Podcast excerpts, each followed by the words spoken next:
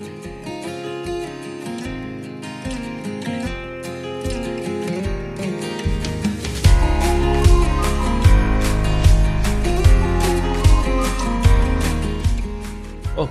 to the Upper Room Discourse, where we dissect the meaning of Christian music and the history of Scripture. I'm Felipe Marin. And I'm Dakota Childress. What will we discuss this week? Keep listening to find out.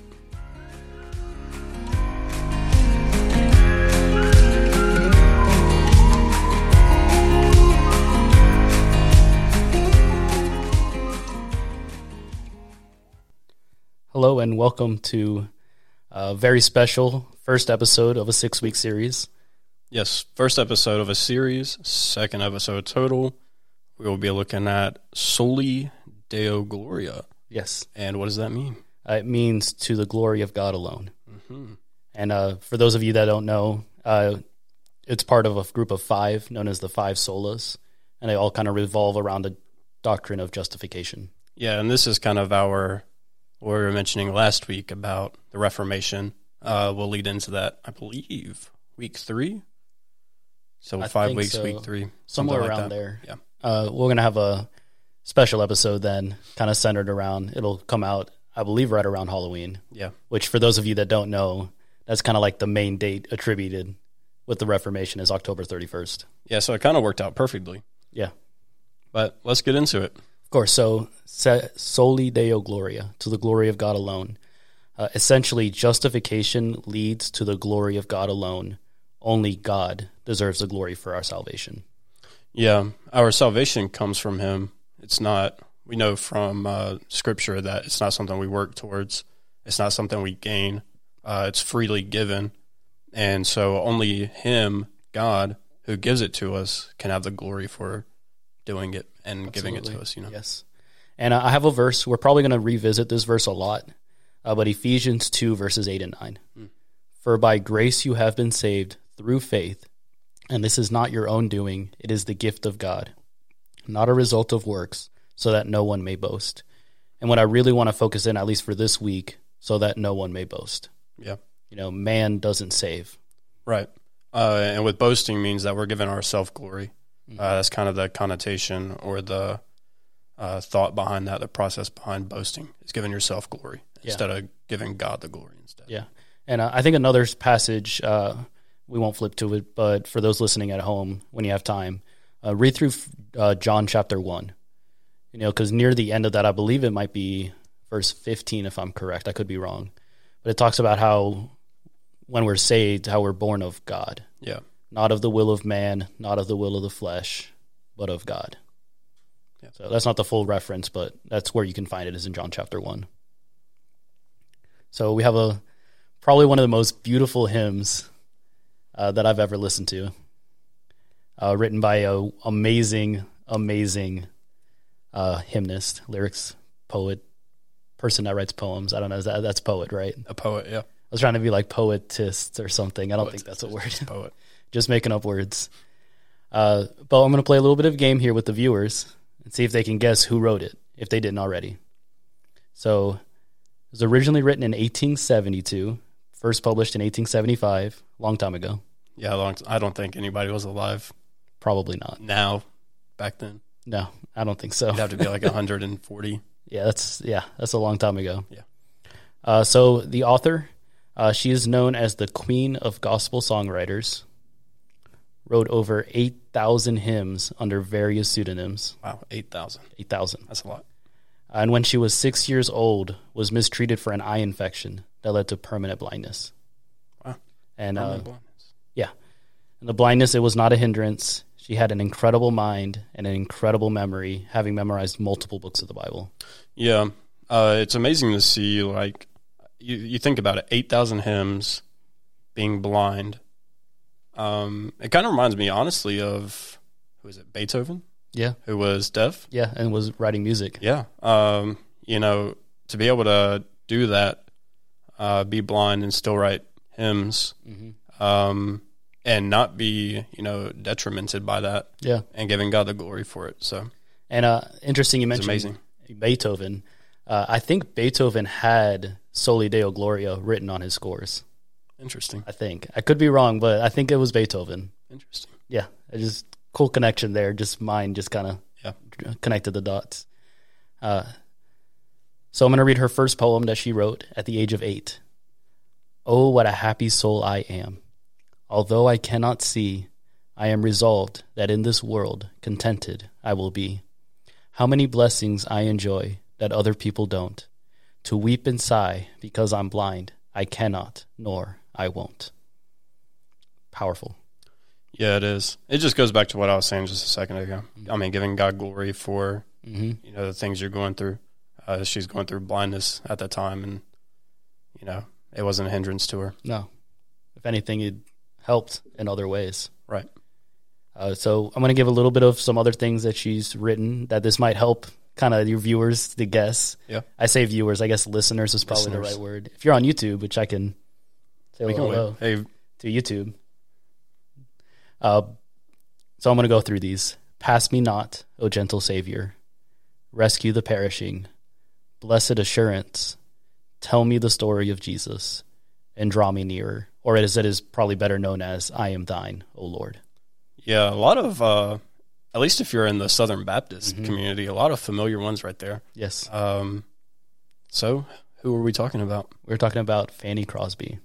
Yes, or better known Frances J. Crosby. Yes. Uh, uh, also various pseudonyms. Yeah, which uh, I'm trying to remember why she used the pseudonyms. I think it was so that she could still get published because they were like, we can't have the whole hymnal written by you, right. you know. So they're like, okay, well, this person wrote it instead. They can have the credit, even Yeah. though it's a fake person. And which I might- love she did that. Yeah, and there might have been a stigma against uh, female writers Mm-hmm. Yeah. and hymnists in that day as well, It's true. uh, just in society as a whole and in general. Yeah. Uh, but anybody that doesn't know about Fanny Crosby, I'd recommend reading up. You know, read through the history about how, really, just how amazing she was herself and a great poet. And we'll see it in the way the lyrics are written in this song. But just an amazing, amazing poet. Yeah, and this song that we're about to um, we're about to go over, "To God Be the Glory," um, probably I don't know if it's her most famous one, but It's not. You would Um, think, but it's not. yeah, uh, definitely one of the ones we sing quite often though. Yes. At least here at Oakview. We sing it very often. Uh, which is why I was when we, especially when we talked about Soli Deo Glory, I was like, this is like the first thing that popped in my head. I'm like, this hymn is perfect. Like it literally falls line in line with what Soli Deo Gloria means. Mhm. So we know written by Fanny Crosby. The tune of the song is written by William Howard Doane. Uh, so I'm not going to go too much into who that is, but just he was also a very famous uh, composer and stuff like that. They actually, I think they might have done a couple other projects together as well. Nice. So, order of lyrics, it's three verses and a chorus. So it goes verse, chorus, verse, chorus, verse, chorus. And uh, I label it as a song of praise, which I'm sure you'll agree with. Yeah, I mean, if you look at the refrain, also called the chorus, Mm-hmm. um, it's literally talking about praising the Lord. Yeah, praise the Lord, praise the Lord. Yeah. Uh, I also labeled it as an invitation, Mhm. which we'll kind of talk a little bit more about what that means. Uh, but like I was saying, this song is full gospel, like just straight gospel is what this song is. Yeah, it goes back to what we're talking about with "To God Mhm. be the glory." Um, God alone has glory. Uh, we see, so loved He the world that He gave us His Son, Mhm. uh, who yielded His life, our redemption to win. That's uh, redemption. That's gospel right there. Absolutely. So, audience, I would label this as written for Christians, to Christians, uh, but I would also label this as written to the world. And I think the world is a big audience for this song. Yeah, it's not limited to just Christians. I think that is its primary audience. Yeah. Um, one to serve as a reminder of hmm you know where our glory goes to and who deserves it. So, with that, let's jump into uh, our four criteria that we're going to rate this song and judge it on. Uh, so, musicality, poeticness, evocation, and lyrics. So, musicality, we're looking at the singability, the melody, how it sounds, things like that, basically just focusing on the music. So, originally written in a key of A flat, which, uh, for those of you that don't know, is four flats. That's me. I don't know.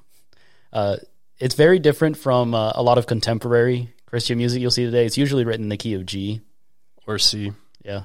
Easy chords to play on guitar. It's not easy to play in the key of A flat. I say that, you just capo it. And then, yeah, let the capo do all the work. Exactly. trying to think how you would get to A flat. Oh, you just capo one. G capo one Okay, yeah. would be A flat. See, that's what they do. They make it they just change it to G so they can make it easy. Yeah. But I really love the key of A flat. I think it's a beautiful key. This is me as a musician. As a key we play a lot when it comes to uh, hymns.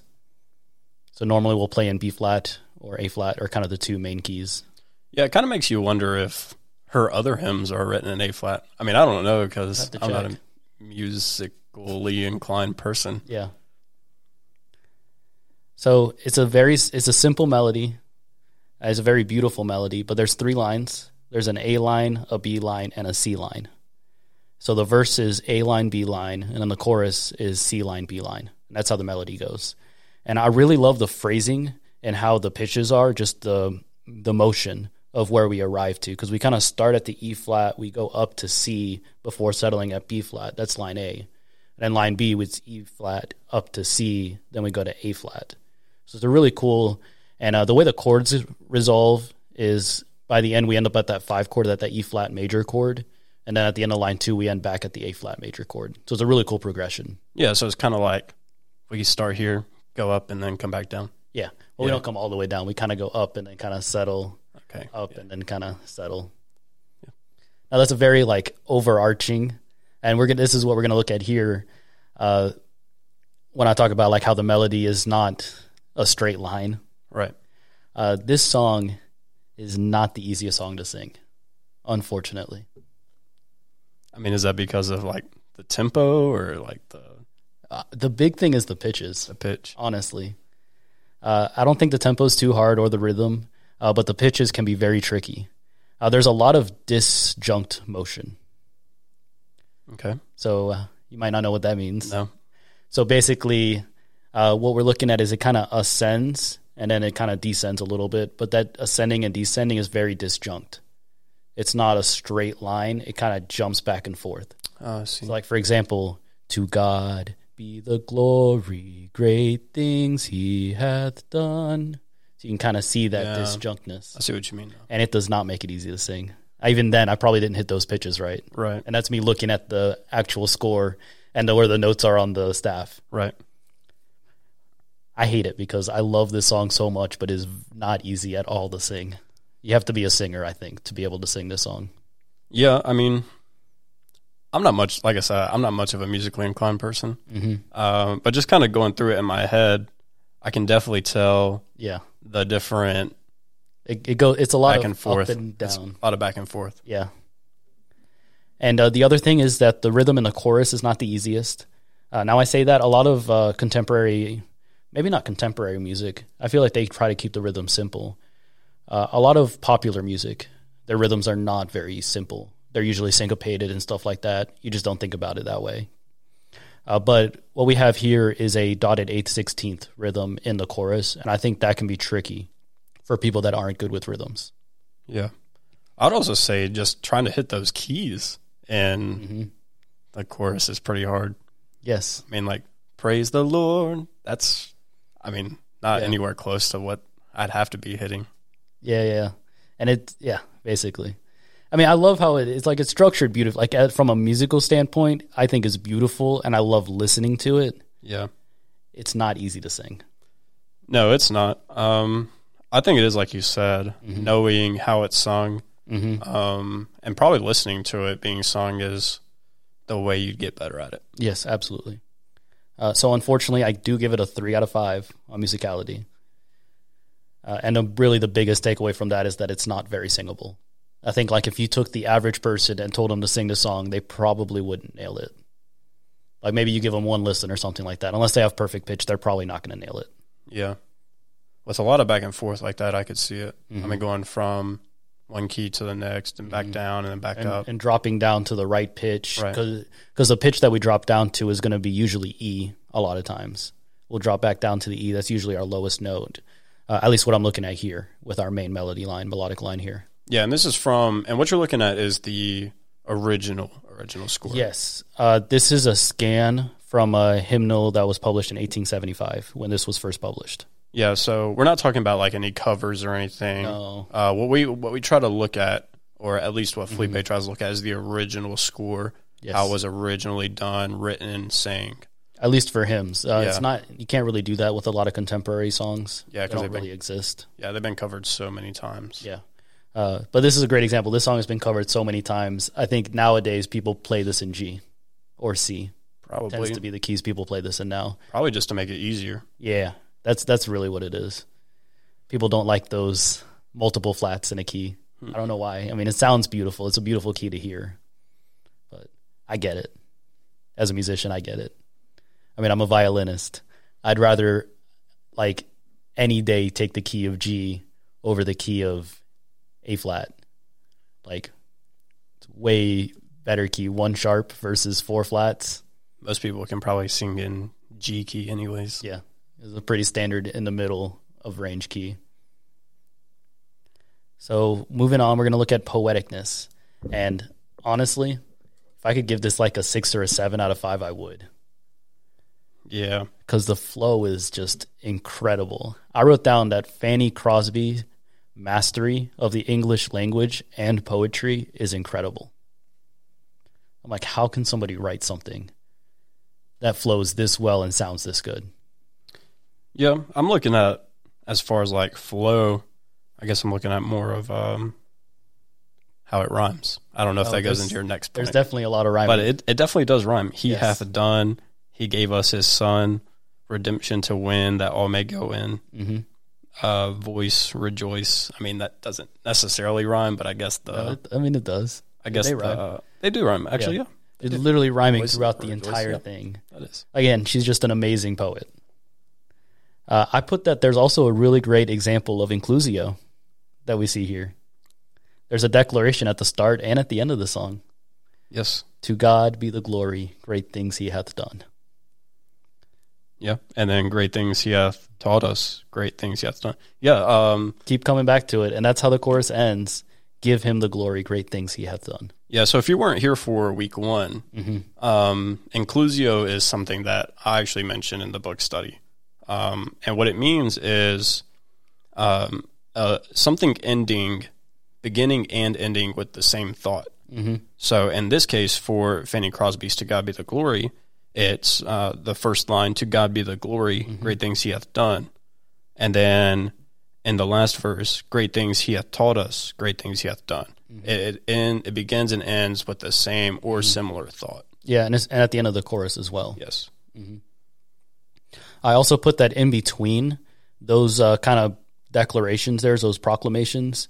Uh, they kind of teach us that the greatest thing that God has done is the work of redemption, Yeah. and how the, even more than that, the greatest thing will be when we see Jesus. It's how that third final verse ends, and I just think it's amazing because Fanny Crosby was blind, and every time that she writes about seeing something in her lyrics, I think it just adds depth to it. Yeah. And oftentimes it's about seeing Jesus. And I think it would go into her belief that you know God has the power to make Mm-hmm. blind people see, Yeah. and that our bodies will be restored to perfection Mm-hmm. upon glorification. Yes. and restoration and just and we're already justified but full justification Uh, now I want to read the lyrics. Uh, these are original lyrics that I have here. Uh, but verse one it starts: "To God be the glory, great things He hath done. So loved He the world that He gave us His Son, who yielded His life an atonement for sin, and opened the life gate that all may go in." And verse two: "O perfect redemption, the purchase of blood, to every believer the promise of God." The vilest offender who truly believes, that moment from Jesus a pardon receives. And verse 3 Great things he hath taught us, great things he hath done, and great our rejoicing through Jesus the Son. But purer and higher and greater will be our wonder, our transport, when Jesus we see. And the refrain or the chorus Praise the Lord, praise the Lord, let the earth hear his voice. Praise the Lord, praise the Lord Let the people rejoice. O come to the Father through Jesus the Son, and give him the glory. Great things he hath done. Yeah, I'd say um, the first thing that came to mind, uh, especially reading the refrain, is Psalm 117, Mm-hmm. uh, straight out of Psalm 117. Praise the Lord, all people, extol him, all nations, for great is his steadfast love toward us, Mm-hmm. and his loving kindness endures forever. Praise the Lord. Yeah. Um, almost like mirrors Psalm 117 there. It does, yes. And then there's just a whole bunch of um, depth in the last line, our wonder, our transport when Jesus we see. Because Mm-hmm. if you think about it, God is spirit. Yes. Um, before the incarnation, God is fully spirit. And then after the incarnation, uh, we do see God. Mm-hmm. And God has come as man, and he still resides at the right hand of the Father Mm-hmm. in a physical body. So we will be able to see God when Yeah. we get to heaven. Yes. Just incredible. So obviously five out of five. I don't think there's going to be any argument over that. Right. Uh, so next thing is evocation. Uh, for me, the main vibe I'm getting out of this song when I listen to it is awe. I put literally the main idea of this song is to God be the glory, great things He hath done, and just in awe of like He has done great things, and He deserves glory.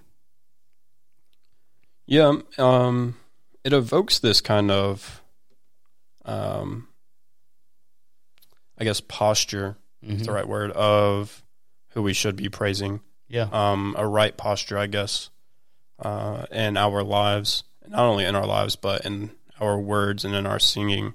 Like our praises should be to God, and that should come from the heart, from our mind. Yes. I wrote down that the song feels regal. And anyone that's heard the song, I think, would agree with that. I put that it has a very similar vibe to other hymns, like, for example, Majesty, Yeah, Holy, Holy, Holy. yeah, All hail the power of Jesus' name.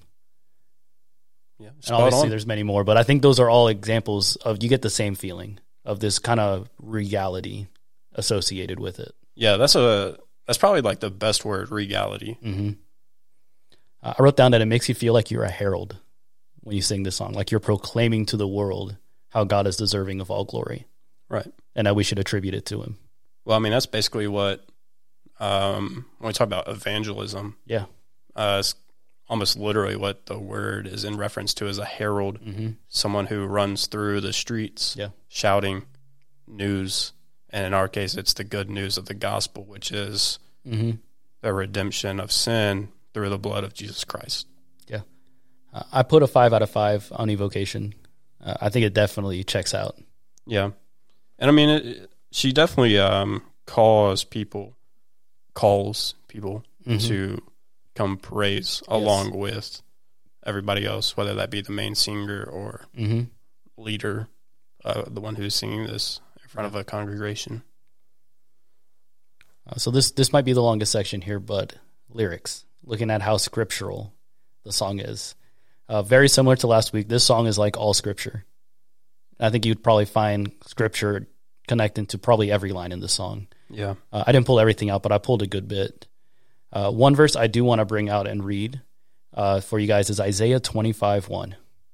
Says, "O Lord, you are my God. I will exalt you. I will praise your name, for you have done wonderful things, plans formed of old, faithful and sure." I I think that's a really good or cool verse in connection with this song.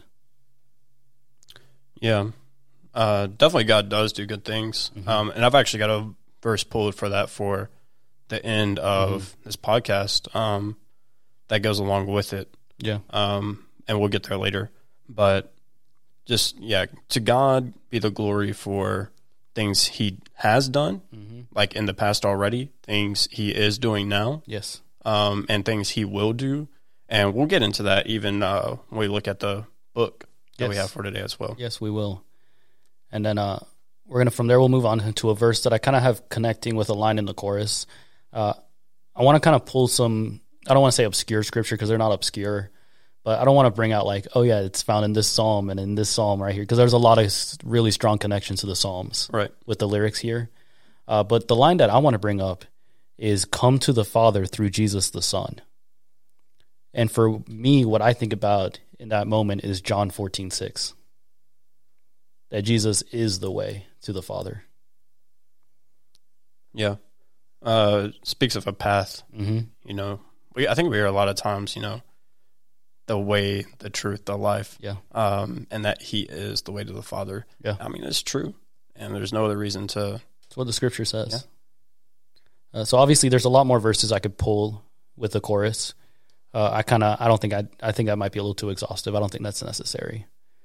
Because again, just read the Psalms and you'll find the strong connections there just by reading through the Psalms. Yeah, hundreds upon hundreds Oh, of references in Psalms. Oh yeah. Uh, but verse one.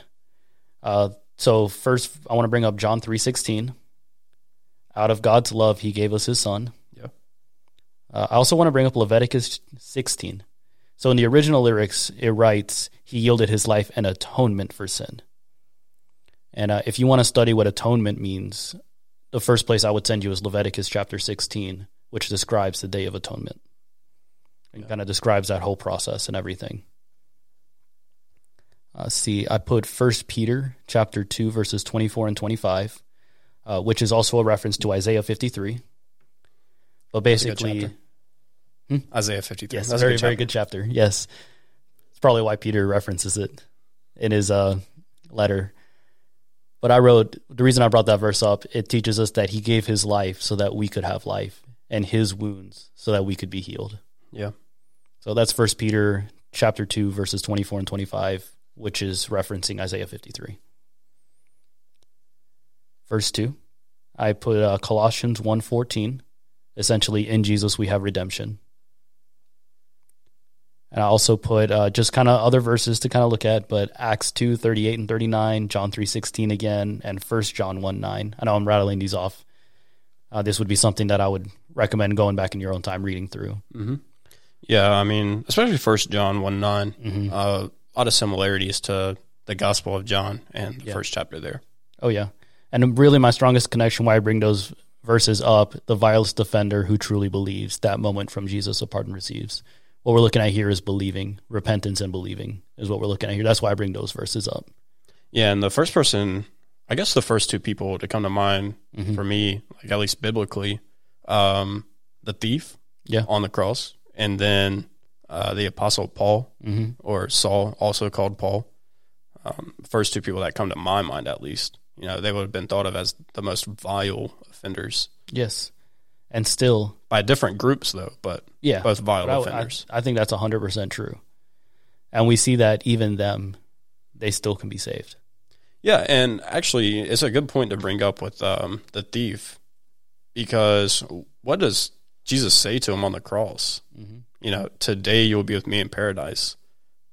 So, dude had like minutes to live, maybe, I know. and he's already on a cross paying the penalty for you know what he did in life, but he didn't have much time, if any, while on the cross to have a life as a believer, and he was immediately in paradise. So I think that I think even then, you know, we're seeing God's glory and His power to save people uh, at any point in time, at any moment, through any Mhm. any circumstance. Absolutely. And then verse 3. I put two things down. Uh, the first thing I put is Acts chapter 7. Uh, and uh, for those of you that don't, that don't know, that's Stephen. And that's the stoning of Stephen there at the end of the chapter. Uh, my connection here, why I want to bring this up, is this idea in the si- of that final verse of how purer and higher and greater will be our wonder and transport, our transport when Jesus we see. And what I what I immediately was thinking of was Stephen when he looked into heaven and saw Jesus. Yeah. Um, I was, I can't remember what I was thinking of. Um, but I guess it was, it would have had to have been something that Paul would have said probably in Ephesians or Galatians. Mhm. No, it was definitely uh, First John. Just thinking about uh, the light, Yes. how we are light if we abide in God, right? And that we're the purest Yeah. and we're the highest and greatest when we abide in God for our power. That's what I was thinking about. Yeah. I feel like there's even more meaning to that, you know, not just talking about when we go to heaven, but even just abiding in Christ here Yeah. is the same feeling, same idea. Uh, the other verse I put is Philippians 1:23. And this is Paul writing, but basically where he talks about how it would be far better for him to leave and be with Christ. Right. I think that right there just like nails it in, in place right there that it's how much greater and better it is when we will see Jesus. Yeah, I mean, his glory is revealed at that point fully, hmm and we're there transformed Yes. with him. I put a five out of five on the lyrics. I think that's pretty fair Yeah. assessment. Again, it's like Six out of six out of five, seven if we could. I know. I mean, like some of these, I want to give them a higher score because it's like Right. Amazing. So final score ends up being a four and a half out of five. So still a really good score. That is a good score. Really, the only negative thing I have with it is that it's not easy to sing. Yeah, very difficult. Like I said, for an average person, very difficult. Yes. I put that I, this song I think fits anywhere in a worship set. But I do think that the song thrives at the beginning of a service or at the end of a service. Yeah, I totally agree. Mm-hmm. Um, definitely at the beginning. I mean, if it's if it's having a call to worship, you want that to be at the At beginning. the very beginning, yeah. But I love it as uh, closing. Uh, I also think a really cool utilization of this song would be to use it almost as a benediction at the close of a service. yeah, Because I'm thinking about the blessing proclaimed through this song. right. And through the message that was just spoken. hmm and sending us out to praise and to give him glory now as we go out into the world. So I think that'd be a really cool. I don't know if people do that, but if you don't, I think that's a cool use of this song. And I think we actually have here a couple of times used it at the end of a service. We might we might have just used like the chorus or something Yeah, It's kind of like our ending. I feel like we've done that a couple of times at least. I think it fits really well with that. Uh, so obviously now we have the big question, the important question: Should you play this on a Sunday morning with a congregation? Of course, Yes, I would say you absolutely could. no doubt. and absolutely should. Yeah. Like song is straight gospel. It fits really well in a worship set. I know it's a hymn. Hymns are not easy to play, especially if you're leading a, a contemporary set with like drums and guitars and maybe a keyboard or piano if you're cool. Yeah, and it's not that it's just gospel, but it Mm-hmm. proclaims the gospel. Yes. It gives you the gospel, and we've seen that, right? So loved he the world that he gave us his son, John three sixteen. mm-hmm. Yielded his life. He gave up his spirit on the cross Mm-hmm. for our redemption, and opened the life gate. You know, the path to the Father. That restoration there, um, perfect redemption, the purchase of blood, vilest offender who truly believes. Mm-hmm. Uh, you know, we have to be wary of true of belief Yeah. in general, not true belief, but just belief, because you know we have the verse, um, even the demons believe in God and they fear Him. Yeah. Wait. It's it's an understanding of the word belief. hmm You know, it's not like an intellectual belief. What we're looking at here is essentially faith and trust when we say believe. And then the moment from Jesus apart and receives gives that sense of you know judgment being in a courthouse because you know Jesus is the judge just as He is the author and perfecter of faith. Mm-hmm. So, I love this song. I've been listening to it this week. I absolutely love it. Uh, I might put a link in the YouTube. You guys watching online, I might put a link in there of a version of the song. Uh, it's hard to find a good version of it because they're either like not good or they're like a choir and an organ. Maybe we should. Um, It's kind of hard. I was thinking about maybe covering it. I was gonna say maybe we should just uh, find a service where we used it. I thought like, about that too. But twenty years ago. I was like, that's a lot of work. Yeah. to find that. a lot of services. But I, I think it'd be cool. Maybe I, one day I'll do that, uh, or we'll do a cover of it, or we'll just have someone sing it for us. So I mean, song is public domain, so there's no issue with us recording it ourselves. Yeah, watch us be talking about this song now, and then come Sunday, They we play got it. it in the set list. I know. Yeah, that'd be hilarious. Well, it's funny because you guys listening at home, it would have already happened yeah, because you'll be listening on Monday. All right. So uh, with that, we're going to go ahead and take a little bit of a break before we come back into our word study and book study. and book study. It's going to be a good one. Very excited. We have Genesis on the way. Oh, I love Genesis.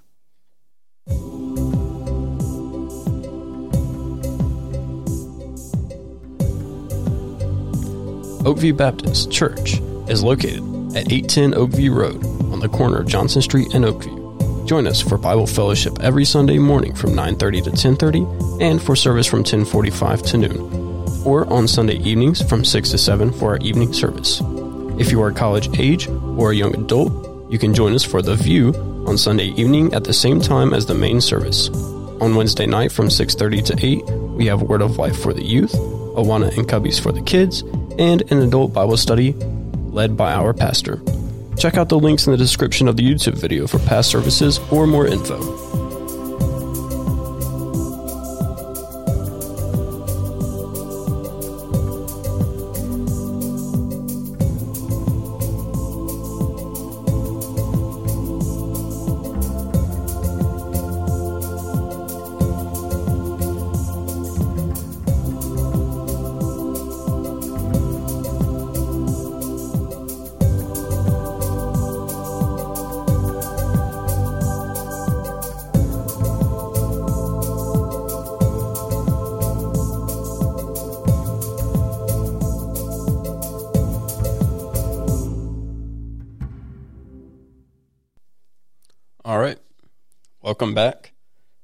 We're going to get into the book of Genesis and we're going to we're going to see is God's glory through the Genesis, the book of Genesis. Okay. Uh, so to kind of start, we really got to establish um, a few things. Uh, the first one would be who wrote Genesis. Um, the second one would be why it was written. Um, and the third one would be when it was written. Okay. So let's start with who. Um, possibly Moses. Yeah. Uh, that's who most people would attribute Genesis being written to, written by, I mean. Um, who is it written to? Uh, that is the Hebrew people. Specifically, and this is getting into the when part, um, post Exodus. Mm-hmm. Yes. So that's uh, approximately 5,000 years ago, somewhere around there, mm-hmm.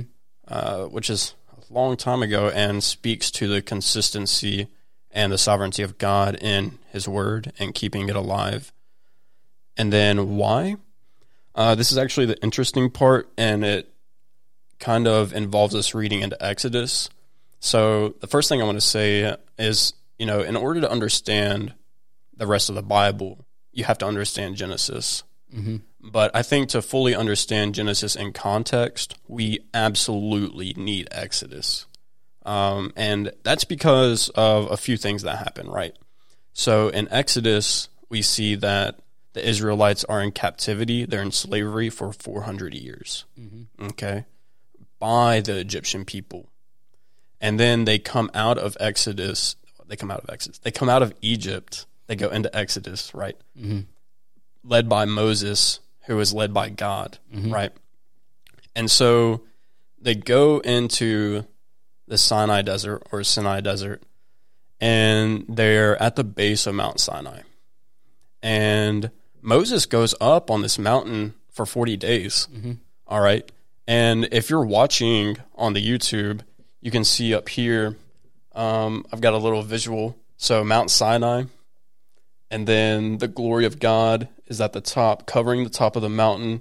And then at the base, you have the tents and everything where everybody's camped out at. So that kind of gives you a visual representation of what's going on. And they're in this desert for a long time. Mm-hmm. And so, like I said, Moses goes up for 40 days, comes back down.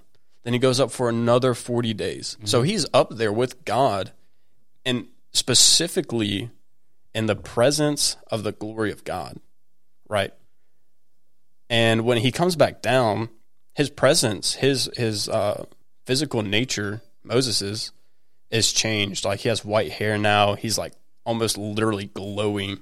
Yes, I think a beautiful example of that is if anyone has ever seen the Ten Commandments. Yes. He comes back down. And it's like his beard gets longer and he like glows more. Yeah.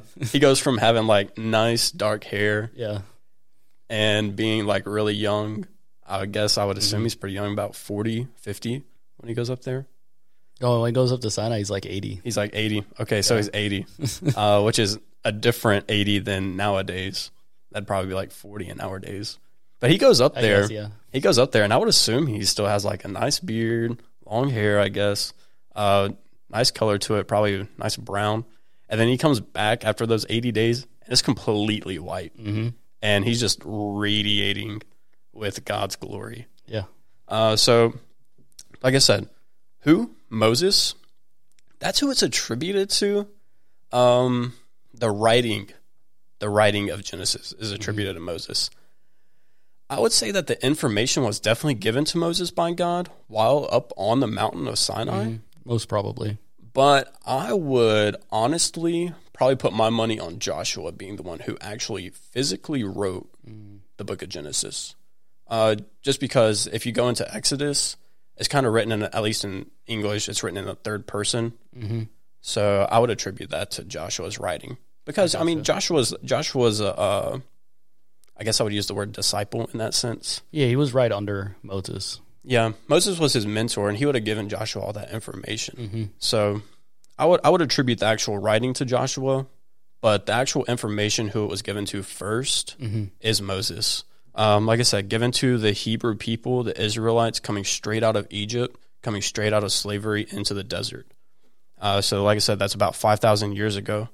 Uh, completely different world. Yes, very different world. And so, why do they need the information that's in Genesis? Uh, and I wrote a few things down. So, one, to remind the people of ancient covenants established upon them. Okay. Two, to show and reveal God's glory. And we'll get into all that here in a second. And then three, explain why people are on the earth, why there is evil, and how to break away from that evil. Okay. And, and we specifically see that in Genesis. So, like I said, to understand uh, the rest of the Bible in context, you have to understand Genesis and you have to understand the movements through Genesis. Mm-hmm. So, when I was looking at this, um, we see God's glory in the acts, like acts in like a play Mm-hmm. uh, in Genesis in Yes, this way, and there's and there's about six of them, at least how I broke it up. Right. So the first act is creation, chapters one and 2 Mm-hmm. Second act is the fall, chapters three and four. And something to note is that's where the first covenant I would say is found is in chapters three and four. It's not specifically stated, Yeah, but it is shown. I see Okay. that. I see it. Uh, the third act is Noah and the flood. That's chapter 5 through chapter 8 and verse 19. The second covenant, which is Noah's covenant, Mm-hmm. um, that is chapter 8 and verse 20 through chapter 9 and verse 17. And then the fifth act is the people are scattered. Mm-hmm. That's chapter 9 and verse 18 through chapter 11 and verse 9. Mm-hmm. And then you get into what I would consider the bulk of it, Mm-hmm. Yes. is the patriarchy. And this is where we go through the whole life of four different people. Mm-hmm. And that starts in chapter 11 and verse 10 and goes to the end of the book of Genesis. Yes. And actually into the first chapter of Exodus, mm-hmm. uh, if you really think about it. So let's break down um, the patriarchy right quick. The first, Abraham, chapters 12 through 25. A few focuses um, are chapter 12 and verses 1 through 3, chapter 15, chapter 17, and chapter 22. Chapter 22 is the sacrifice of Isaac. So for Isaac, his life starts in chapter 21, at least recorded, goes through chapter 35 of Genesis. Some focuses there, chapter 21, again, chapter 22, and then chapter 26, verses 1 through 5. Okay, moving on, we have Jacob. Um, he is from chapter 25 and verse 19 of Genesis all the way to chapter 49. And then some focuses for specifically Jacob, chapter 25, obviously his birth, mm-hmm. chapter 27, chapter 32, and verse 22 through 32. That's God wrest- that's Jacob wrestling with God. And then chapter 35 and verses 1 through 15, that's the renaming of Jacob to Israel. Very important there because he has 12 sons Mm-hmm. and they come to represent the 12 tribes of Israel. And there's two most important tribes to come out of that. One specifically, like we focus on a lot in Genesis, and that's Joseph. He is the last of the patriarchs we focus on. And his life is mentioned in chapters 37 through 50. So, obviously, chapter 37 for his birth. And this is the second person in chapter 38 that we focus on. And this is probably the most important of the tribes. And who do you think that is? Dude, there's two that come to mind, Okay. uh, which would be uh, either Levi or Judah. So you got it with the second one, Judah. So in chapter 38, we have a story about Judah and Tamar. Yes. And this is this is one of the places that we see God's glory because if you go all the way to Matthew, right? We see Christ's lineage. And then we see all throughout scripture talking about the lion of the tribe of Judah. Yes. So, through an adulterous act, through a sinful act that Judah and Tamar committed, we see the birth of a man named Perez. Yes. And Perez and Judah are both direct ancestors of the Lord Jesus Christ. Mm-hmm. So, and it's kind of interesting, and I'll talk about this more in a minute, but we see God's glory even in sinful acts Yeah. and we see his righteousness and his plan. Right. So, chapter 38, big focus, huge focus there because without that happening, we wouldn't have Perez and therefore we wouldn't have the ancestry of Jesus. Moving on, chapter 41, this is also Joseph, chapter 45 through 46. And then we go back to Judah in chapter 49, verses 8 through 12, talking about how the rod, how the kingship Yes. will not pass from his hand, Yes. from his lineage. And we see that through Jesus Christ specifically. Mm-hmm. Um, then we go back to Joseph in chapter 49, uh, verses 22 through 26. And then the last chapter kind of hits home for God's glory. Uh, that's chapter 50 and verses 15 through 26. That is Joseph and his brothers reconciling after the death of their father Jacob. Mm-hmm. So those are just kind of the movements of the patriarchy. And something important to note about Joseph is he is considered a typology of Christ. Yes. So what that means is he is a Christ-like figure before Christ, um, and we see that through his life. He gets sent into Egypt. He's sold. He's pronounced dead, and then he shows grace and mercy to the people of Egypt, and then eventually to his own family during the famine. Mm-hmm. He brings them in. He rises to glory and power, and he reconciles with his family and he brings them in and he cares for them. Yeah. Right. So we so we definitely see that. So moving on, right? So how do we see God's glory in these events of Genesis? Well, first we kind of have to establish a definition of biblical glory. Okay. So, and do you have an idea of what biblical glory means? I think the big word that comes to me when I think of glory is weightiness. Weightiness. Yeah, that's good. Um, and we've actually talked about this in a book called "It's Good to Be a Man." Yes, that is true. We have. And the direct Hebrew word for glory is actually kavod, or probably better pronounced kavod. Mm-hmm. Um, and it appears about 200 times in the Old Testament. Um, the first occurrence is actually in Genesis 31 1, and this is during the life of Jacob, I believe. Mm-hmm. And it says, and from what belonged to our, our father, um, so he's there, he's trying to win Rebecca over, and he's working, he's taken all these sheep, and he's mated the best ones together to have these very beautiful sheep. Mm-hmm. And so the sons of his soon to be father in law are complaining basically. And they say, And from what belonged to our father, he has made all this wealth. And that Mhm. word wealth is the same word kavod or kavod. Interesting. Yeah. And the this word can also be translated honor or abundance, splendor or reputation. And it's actually not to be confused with the word wealth Mhm. that's mentioned in the same chapter, chapter 31 of Genesis and verse 16, because that's specifically like material wealth. Mm-hmm. So what Jacob had made for himself was glory, Yeah. was honor.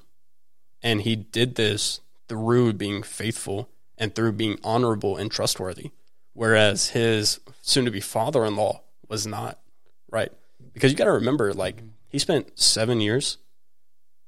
It was like seven years, um, 14, I think. fourteen total years, and trying to get a wife. Mm-hmm. And his father-in-law was not honorable in that. No. Um, but some places that we see God's glory specifically mentioned. Uh, the first one that came to mind, and actually that I was looking up, is Exodus sixteen ten. Mm-hmm. And behold, the glory of the Lord appeared in the cloud. We see that a lot in the Yeah. Old Testament. God's glory there, uh, especially since we're talking about, you know, Sinai. God's glory is guiding them by day Yes. and by a cloud, and then a pillar of fire by night. And so it just goes to show that by day and by night, and then eventually he settles in the taber in the tabernacle. Mm-hmm. And you know, it kind of goes back to what we were talking about last week. You know, God's dwelling place will be with man. Mm-hmm. You know, at the beginning of Exodus, you know, it was in that tabernacle, and then eventually he's going to create a new heaven, a new earth, a new Jerusalem, Mm-hmm. and he's going to dwell there. Right there, yeah. Yeah. There will be no night. There will be no need for a sun, a moon, because his glory, the radiate the radiating light from his glory is going to be what illuminates the city. So it's just kind of awesome to think about. And then some more verses. Um, second, second Chronicles, Mm-hmm. uh, and I started this one. Second Chronicles seven three. I'm just going to go right through them. Psalm nineteen one, Psalm twenty four, uh, verses eight and ten, Psalm ninety six three, and then Psalm one hundred four thirty one was another one I starred. Mm-hmm. So just look at those on your own time. So the question was, how do we see God's glory in these events? And then the answer to that is we see God's glory uh, when He creates the universe, and this is going back through the Acts. Mm-hmm. So we see in uh, Genesis 1 1, in the beginning, God created the heavens and the earth. The earth was formless and void, and darkness over the surface of the deep, and the Spirit of God was moving over the surface of the waters. Mm-hmm. You know, He was there creating, and He was there over the whole process, right? We see it when He creates man in His own image, right? He bestows upon us characteristics that He Himself has. And so we are a mirroring of God. And it's interesting to think about because Adam and Eve were directly Mm-hmm. created in the image of God. Yes. And we are that flawed image of God because of the fall, Mm-hmm. Because of sin. And this is what, when we get to the Exodus, this is what Moses is trying to teach his people where they came from, why they're here. Mm-hmm. There are covenants established about they will be specifically to Abraham and Noah. Their covenants are that they will have a multitude of children, Yeah. as numerous as the stars and as the sand. Mm-hmm. And as far as Abraham goes, at times he didn't believe. And that's why we have the problem with Hagar Yes. and him trying to fulfill it on their own. And that goes back to we don't save ourselves. God saves us. God does Mm-hmm. it's the not work. us, it's him. Yeah. When we look at these covenants, it is God establishing these covenants. And God is going to fulfill them Mm-hmm. in His way, not our way. So when we try to do things, and we've been going through Genesis on Sunday nights here at Oakview Baptist for many weeks now. And A couple we- months, I think. yeah, a couple months. And we just finished the part about um, Hagar Mm-hmm. and the birth of Ishmael. He is not the promised son No. right? God fulfilled that promise through Sarah and the birth of Isaac. That's why his birth is so important. And we continue, and there's another covenant in there about circumcision with Abraham, you know, to separate who his people will be from the rest of the world. Yes. When we get to Exodus, and these people are still circumcising their children after eight days of birth, Mm-hmm. they don't know why. No, they don't. They're just doing it because that's what they've always done. Yeah. I mean, we read in Exodus 1, there came a day when the Pharaoh forgot the deeds of Joseph. Mm-hmm. And not only Pharaoh forgot about Joseph, but the people forgot who they were. And why? Because they're in slavery. You know, it's kind of hard to remember where you come from when you're 400 years into slavery. Yeah, it's true. Very true. And so Moses has to reestablish this. And so he has to start with where we come from, Mhm. right? And that's why we have Genesis 1 1. God created the earth, Yes. the heavens and the earth. He created the trees, He created the water, He created the earth, like specifically the land. And He created a suitable environment for man to live in. hmm Then He created man and woman, created man first to have dominion over the rest of the world. And then He created woman to be part of that society Yes. she became the helper. And so we're to rule and we're to have dominion over the earth and share in God's glory in that. But now we can't because why? Because of the fall. Because of the fall. And that's specifically the woman being deceived. So now you have all of society being flipped around. You Mhm. know, instead of the man making the decision, it's the woman making the decision saying, Hey, let's eat this hmm and see what it does. Yeah. And that's by the deception of the serpent. So now in that situation, man is no longer the head and making the decision, hmm and it's all reversed. Um, so that's where sin comes into the world. And so they have to understand that, you know, what they went through for 400 years was evil, hmm right? And that, you know, while they may all have, you know, similar ancestry, they all came from Noah, right? From and if we go back for eno- far enough, um, the ancestor of Abraham was Shem. Yes.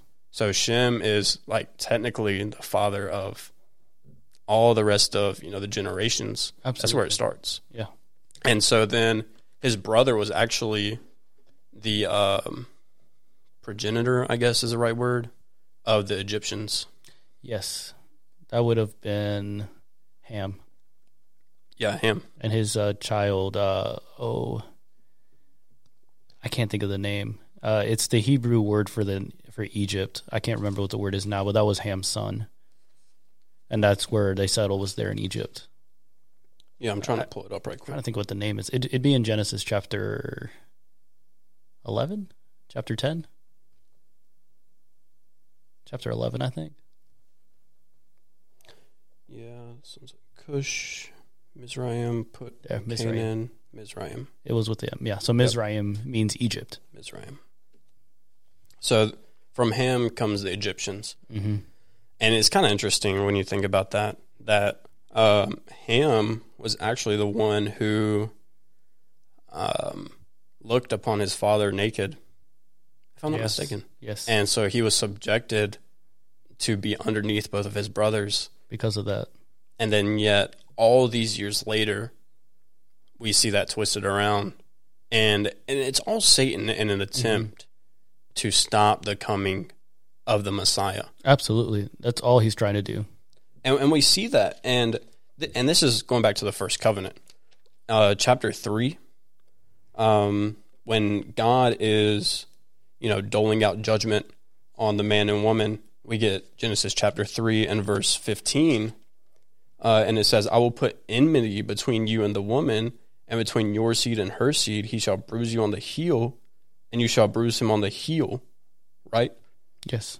and then this is also um, at the same time when God goes and makes a sacrifice for them Mm-hmm. so that they know what to do. And that is the establishment of the first covenant. Yes. A covenant of God having his glory by showing that there has to be a blood sacrifice Um. In order to restore. That's where we get that connection of atonement. Uh, and anyone that's read through Hebrews understands that apart from the shedding of blood, there is no remission of sin. Yeah, and without this history, right? Without them knowing, without Moses coming back down from the mountain and telling them this history, like, hey, we're created by God. Mm-hmm. There's this fall, and then God takes an animal and slays it Mm-hmm. Yes. and covers these two people in that blood. Then the rest of the law doesn't make sense because they're like, well, why do we sacrifice? Who do we sacrifice to? Mm-hmm. right? Because what they came out of was multiple gods. And now they're trying to essentially convert to monotheism. Mm-hmm. To a single God. Yeah. Yeah, they go from polytheism to monotheism. So they really have to understand their history. And they're a people who don't even know their history. And so we just see God's, like I said, we see God's glory through these things. And you just have to imagine Moses is there among the people explaining all of this to them at the base of the mountain. God's glory is radiating, radiating off him. He's got white hair. He's the leader of these people, right? So he has to show them all of these things. He has to tell them all of these things. We also see it uh, in the destruction of Sodom and Gomorrah. Yeah. Um, God does not tolerate sin. Absolutely does not. He kicked Adam and Eve out of the garden for eating from the tree of the knowledge of good and evil. So he does not tolerate sin, and through his glory, he destroys it. He judges it righteously. Uh, we also see it when he establishes and fulfills his promises. A great example I just mentioned was Abraham, Yes. right? And the promise of a son. And he fulfills that in Sarah and making her able to have a son, and that's Isaac.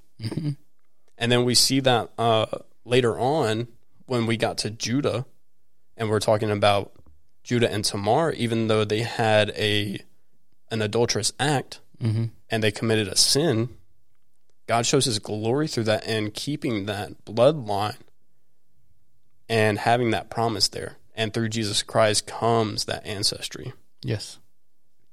Um, yeah, so I mentioned the birth of Isaac. Uh, we see it through righteous acts done by those who love him, right? So, and the first one I put down, and people are going to be like, You think this is a righteous act? But it's Abraham sacrificing Isaac. Yeah. Completely righteous act. Mm-hmm. Because what you have to understand is Abraham, see, Isaac is Abraham's first son by promise.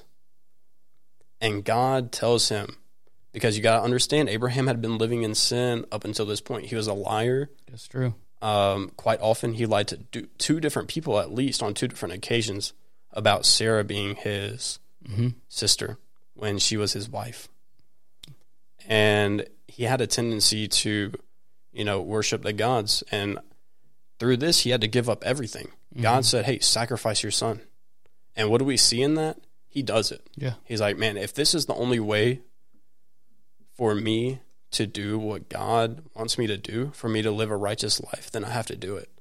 And I think most people give him credit because he did have faith that if he did that, God would have to bring him back to life. Of course, yeah. To c- fulfill his promise that he had made. Exactly. And what we see is when he gets to the top, there is a goat waiting there, and he's able to sacrifice the goat instead. Um, another one, we actually have to go back a little bit, but Noah building the boat. Yes. We see God's glory in that. Also, we see his judgment in that, right? They're in a desert. This man builds a boat.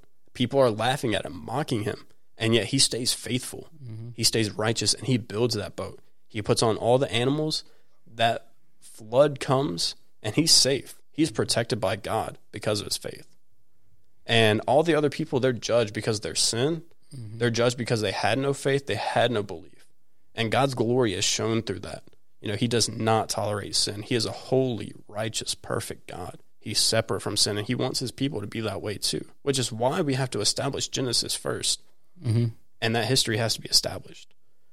We see it in Abel's offering, right?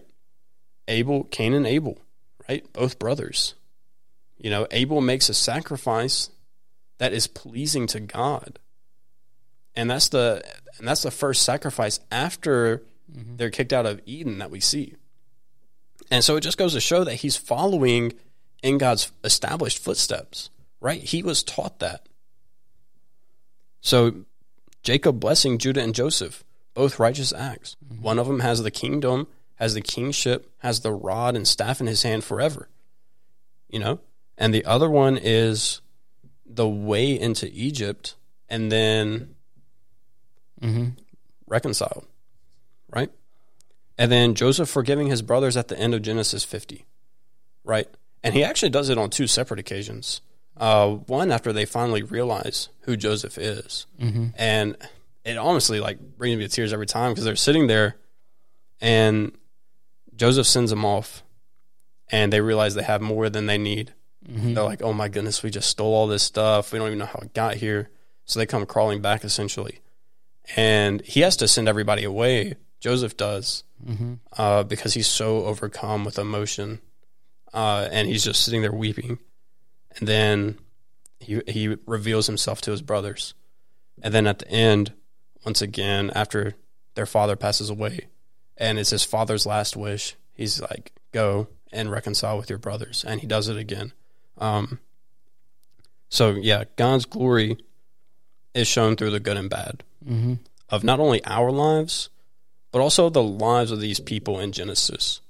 And it's got to be established and known so that the people in Exodus, the Israelite people, the Hebrew people in Exodus, are able to follow through with their daily lives with these new commands, Mhm. with these new laws and practices, with a monotheistic faith, right? And so the verse that um, really comes to mind is Romans eight twenty eight. Okay. And I think uh, this, honestly, I kind of wish this verse was in Genesis. Um, and we know that God causes all things to work together for good to those who love God, to those who are called according to his purpose. mm-hmm. And what we see with that patriarchy is each one of those people, and even Noah and Adam and Eve and Abel, all of them, they're all called according to God's purpose. Mm-hmm. And all of that is to lead up to the time of Exodus when Moses is sitting there at the top of Mount Sinai, when the people have forgotten who they are, where they come from, all these covenants established hundreds and hundreds and hundreds and 100s of years before them. So God can have Moses established as well for a good purpose to lead those people out of Egypt, to give them these laws to separate them from everybody else. Mm-hmm.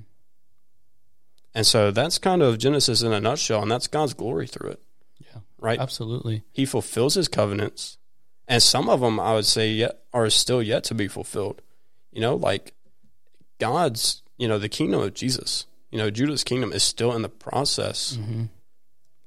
of having the headship, was which is Jesus. It's true. Uh, so that kingdom has not been fully established yet, and will be established at end times.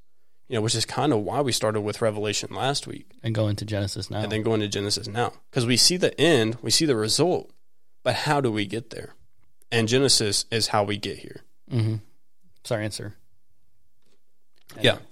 So, like I said, we ha- we have to have Genesis to understand the rest of the Bible, and then, like I said, we also have to have Exodus and you know Moses's dealings with God on the mountain, his talking with God on the mountain, in order to know that Genesis even exists, to know how we got here. I think that's very true. And honestly, I agree with you on the idea that you need to study Genesis and Exodus together. They lead right into each other.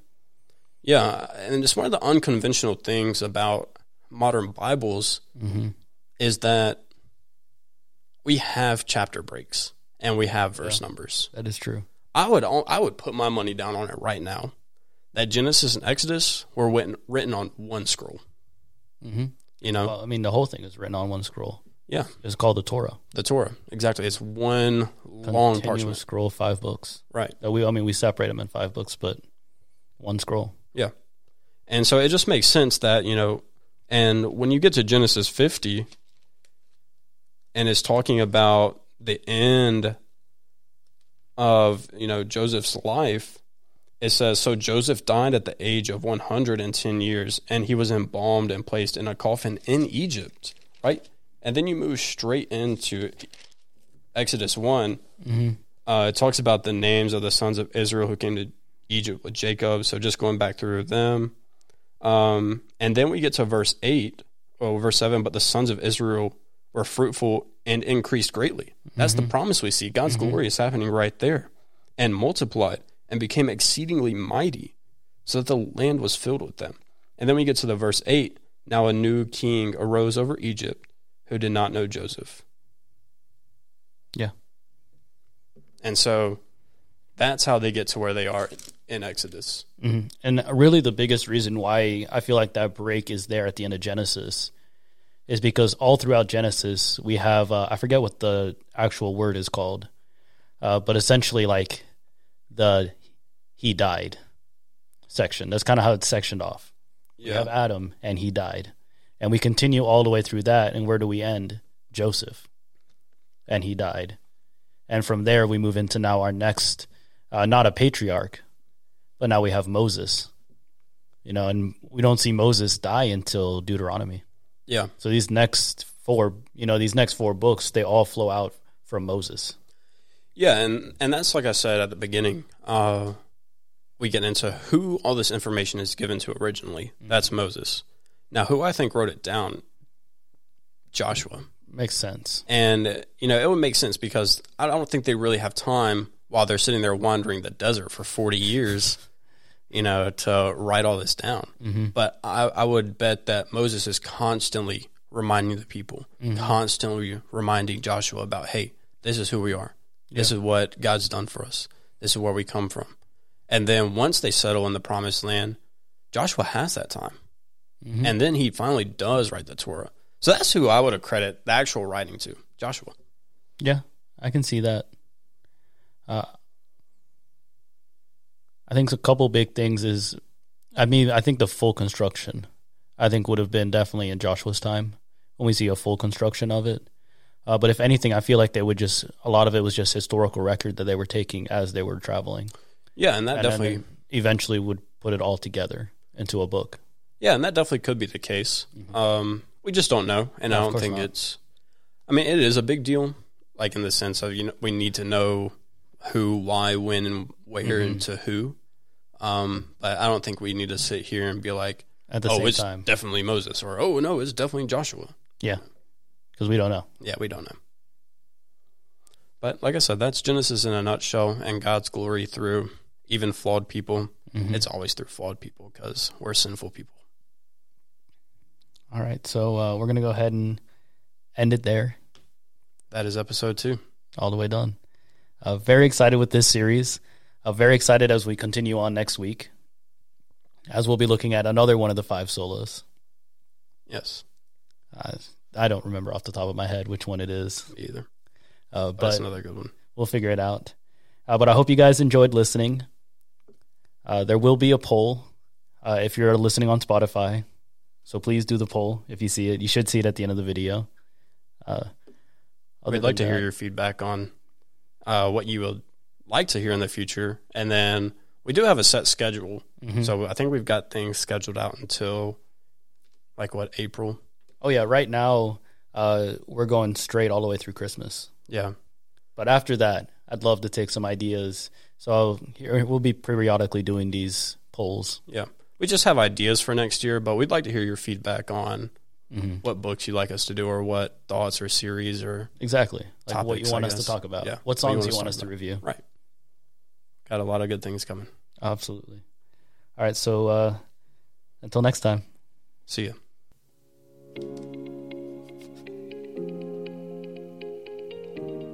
You have reached the end of the record. Thank you for listening. Subscribe to our YouTube and also find us on Apple Podcasts and on Spotify.